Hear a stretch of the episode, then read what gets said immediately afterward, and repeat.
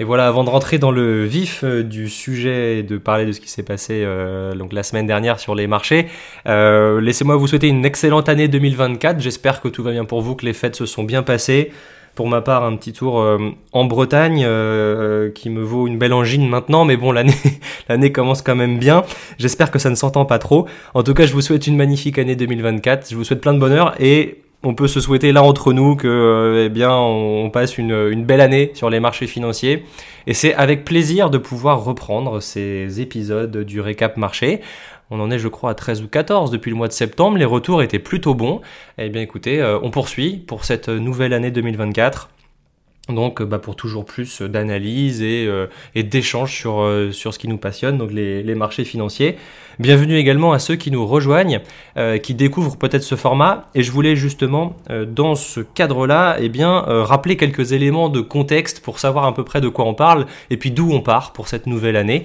Puisque si vous suivez un petit peu les marchés financiers, vous avez dû voir que les les, les, marchés bah, sont quand même plutôt hauts, ont très bien fini l'année 2023 sur des plus hauts avec pas mal d'euphorie. Et j'aimerais juste revenir sur les causes euh, qui peuvent expliquer euh, cet envolé des marchés euh, pour, bah, voilà, pour bien resituer le contexte. Donc, je rappelle, pour très, très largement, ça fait plusieurs, j'allais dire plusieurs trimestres, on peut dire même deux ans, allez 18 mois, un peu plus même, que les taux des banques centrales ont commencé à remonter. Ces taux, je rappelle, euh, donc euh, vont augmenter, je dirais, le coût de l'argent, le coût du financement.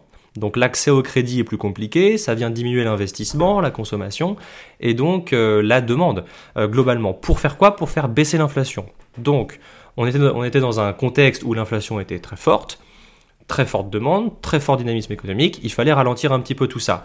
On en est arrivé là à un stade où les banques centrales ont remonté leurs taux à des niveaux historiquement élevés, au plus haut depuis euh, euh, donc euh, bah, plus de 10 ans en, zone euro, pareil aux États-Unis, donc très impactant pour l'économie puisque en fait on veut la ralentir.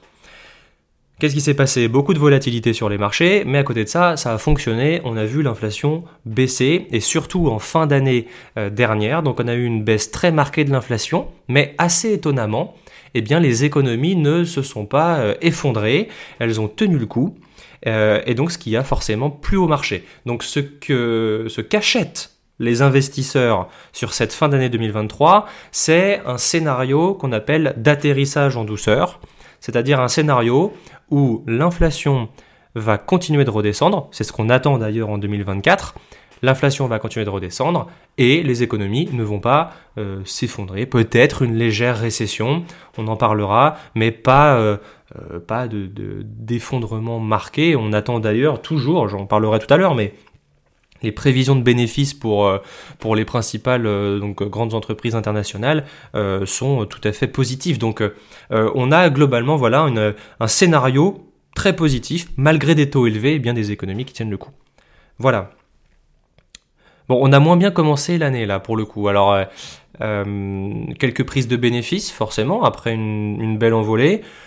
Prise de bénéfices liées eh bien euh, forcément à des niveaux de valorisation pour certaines actions, certains marchés assez élevés, donc il est temps au moment de prendre les gains. Et puis bah, la géopolitique pèse un petit peu, on l'a vu là en mer Rouge où effectivement bah, c'est plus compliqué, dangereux de, de, passer justement par la mer Rouge du fait des attaques Hein, sur les bateaux de transport.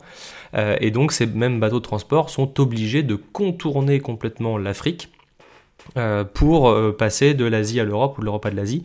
et donc ça rajoute quand même un peu de trajet, 30-40% de trajet en plus je crois. Donc ça vient augmenter un peu les coûts du fret, la géopolitique, les tensions. C'est jamais très bon, l'impact sur le marché est limité quand même, mais c'est un élément qu'on peut noter sur ce début d'année. Qu'avons-nous eu? Alors, avant quand même, pour rappeler là ce qui nous attend cette année. Euh, la baisse de l'inflation, ça, ça restera un sujet et on va regarder ça de près. Il semblerait, suivant les projections, que l'inflation revienne à l'objectif des banques centrales courant mars. aux États-Unis. Donc je rappelle, hein, être aux alentours de 2%, euh, que ce soit pour l'inflation globale ou l'autre mesure de l'inflation qui est sous-jacente, c'est une inflation où on enlève euh, les variations de prix donc de l'alimentaire et de l'énergie, qui sont assez volatiles, on les enlève, on prend le reste, et c'est ça que regardent les banques centrales. Et globalement, on devrait y être courant mars. Donc c'est demain, hein, ça, va, ça va venir assez vite. L'inflation. Évidemment, on va regarder l'état de l'économie, récession ou pas. C'est la grande question. C'est ce qu'achètent les investisseurs. Les investisseurs aujourd'hui achètent une très légère récession. On anticipe euh, une voilà bon alors la zone euro un peu plus de chances d'y être puisque vu la faiblesse de l'économie là sur le dernier trimestre 2023, euh, on a quand même des chances là de, passer euh, en, récession au moins sur un ou deux trimestres.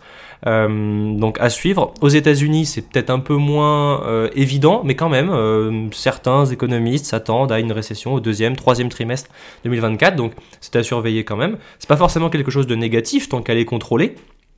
Euh, d'autant que ça peut être aussi le, point de départ pour que les banques centrales baissent les taux. C'est aussi voilà ce qu'on attend en 2024, des baisses de taux des banques centrales. Le calendrier des baisses de taux n'est pas encore très clair, mais ce qu'on sait, c'est que les investisseurs attendent toujours deux fois plus de baisses de taux que ce que prévoient pour l'instant les banques centrales. On verra qui aura raison. Attention aux surprises négatives à ce niveau-là. Si les banques centrales finalement se montrent vraiment euh, bah, un peu plus dures, euh, ça, pourrait, ça pourrait impacter le marché. Et puis, plutôt en fin d'année 2024, eh bien, les élections américaines. Alors, en réalité, il n'y a pas que les élections américaines. Il y a aussi des élections en Europe. Et au global, sur l'année, si on prend États-Unis plus Europe, ça fait 2 milliards de personnes qui doivent voter. Alors, entre nous, je ne pense pas que les élections européennes impactent les marchés véritablement parce que, alors, en tout cas personnellement, j'y comprends pas grand-chose. Le fonctionnement est très compliqué. Euh, je pense que les investisseurs euh, vont regarder plutôt les États-Unis. Enfin, je me mets à la place des investisseurs américains. Ils vont regarder comme ça de, de près les élections européennes. Je suis pas certain. Euh, je suis pas, suis pas certain, mais bref, retenons les élections américaines pour cette fin d'année 2024. Euh, voilà. Donc, Qu'est-ce qui s'est passé la semaine dernière? C'était intéressant, première semaine de l'année dans le rouge. Est-ce que ça veut dire que l'année 2024 sera négative? Je suis pas certain. Moi j'ai toujours un peu de mal avec ces statistiques qui vous disent que si la première journée est rouge, bah ça annonce pas du bon pour la suite. On verra bien, il peut se passer énormément de choses et on l'a vu depuis deux ans, hein, vu la volatilité sur les marchés. Et ça fait deux ans qu'on nous annonce la fin du monde et qu'il y aura une récession. On ne l'a pas pour l'instant. Donc euh, quand on voit en 2023 la performance du CAC 40, ne serait-ce que le CAC 40 à plus, de 16% je crois, euh, c'était loin d'être attendu et loin d'être prévu. Donc attention avec les prévisions. Moi personnellement je ne vais pas vous dire à combien finiront les indices parce que tout simplement je n'en sais rien et personne n'en sait rien. On verra ce qui se passe. En revanche ce que je peux vous dire c'est que là, la première semaine de l'année était plutôt rouge. Euh, donc, euh, bah, comme je disais, il y a eu quelques prises de, bénéfices et surtout des éléments importants. Euh, l'inflation en zone euro, et puis surtout, on va surtout se concentrer sur ça, sur le rapport sur l'emploi aux États-Unis. Donc, qu'est-ce qu'il s'est passé? Comme je disais tout à l'heure, on a ce scénario rêvé, je dirais, des investisseurs qui espèrent qu'on va atterrir en douceur. Donc les taux à un moment vont commencer à baisser sans forcément que l'économie soit au tapis. Ça c'est très bien. Euh, mais pourquoi là pour l'instant les banques centrales euh, se montrent encore un petit peu prudentes sur les baisses de taux? Parce que le marché de l'emploi reste assez dynamique. Donc surtout aux États-Unis, où là, euh, sur ce qu'on a constaté la semaine dernière, on a plus de création d'emplois que prévu, on a un chômage qui est globalement stable, 3,7%. Le salaire, le salaire horaire progresse un peu plus fortement que prévu. Une pression sur les salaires, c'est pas bon. Pourquoi on regarde le rapport sur l'emploi? Je rappelle rapidement, c'est que mais si euh, euh, aujourd'hui les économies tiennent le choc, c'est parce qu'il y a des gens au boulot, parce que euh, ça soutient le pouvoir d'achat, ça soutient la consommation, et donc ça pourrait soutenir aussi les prix et donc l'inflation. Et c'est quand même le but principal de faire baisser l'inflation. Euh, mais donc voilà. Donc euh, là, euh, ces, nouvelles sur le marché de l'emploi, alors ça a fait repartir un peu les indices là en fin de semaine suite à la publication, parce que même si, en fait, il est, il est plutôt solide, donc on se dirait bon, bah les banques centrales vont peut-être pas agir trop, trop rapidement, en tout cas ça va peut-être retarder les premières baisses de taux, mais d'un côté, bah, ça vient conforter le scénario des investisseurs que, eh bien, l'économie tient encore le choc avec une inflation qui continue de baisser. Petite nuance quand même, en creusant un petit peu dans ce rapport sur l'emploi. Oui, il reste euh, solide, dynamique, il est plutôt bon. Comme je disais, le chômage reste stable, c'est plutôt bon. Maintenant, en creusant, en allant un peu dans les petites lignes, euh, on constate que ça se refroidit un petit peu et je dirais qu'il perd un petit peu... Euh, il, est moins, enfin, il est moins fort, dans le sens où les périodes de chômage sont un peu plus longues, par exemple. Euh, les, emplois en euh, les emplois temporaires, enfin plutôt en intérim, c'est plus compliqué d'en trouver. Il y a, moins d'emplois euh, d'emplois en intérim et puis surtout davantage de temps partiel. Donc il y a la, je dirais que la qualité en fait du marché du travail commence à se dégrader un petit peu. C'est pas, euh, c'est un peu l'épaisseur du trait, mais quand même, ça montre une certaine forme de, refroidissement. Donc euh, voilà, je le, mets là comme ça. C'est aussi, je pense, pour ça que les investisseurs ne se sont pas trop inquiétés de ce marché de l'emploi qui d'apparence paraît euh, encore euh, très dynamique. Autre élément qui pourrait quand même, pour nuancer, on a eu plutôt en début de semaine le rapport sur le nombre d'offres d'emploi disponibles sur le marché, donc aux États-Unis, et il y en a moins, ça continue de baisser, donc c'est plutôt une bonne nouvelle, un peu moins d'offres d'emploi, ça montre que ça ralentit un petit peu. Bon, euh, quand on creuse aussi, là à ce moment-là, on a remarqué que le taux d'emploi euh, eh bien, était, à son, enfin, était en chute libre. Alors pas à son plus bas niveau depuis le Covid, encore que certainement, enfin, quasiment à ses niveaux Covid. Euh, et donc, bah, en fait, c'est assez, enfin, c'est pas marrant, mais toutes les fois où le taux d'emploi comme ça euh, chutait, chutait, chutait, les États-Unis étaient en récession. Euh, donc euh, c'est un élément, voilà, je, le mets là comme ça. Et, d'ailleurs, on le voyait également sur la fin d'année 2023, il y, a eu un léger coup de frein quand même. Donc ça a permis aux investisseurs de se dire les banques centrales vont baisser les taux plus vite que prévu.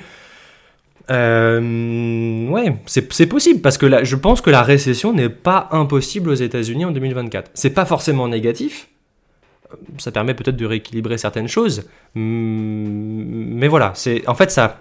Pourquoi je dis ça? Parce que ça contraste avec euh, les prévisions de bénéfices euh, des investisseurs, euh, enfin des, entreprises par les investisseurs.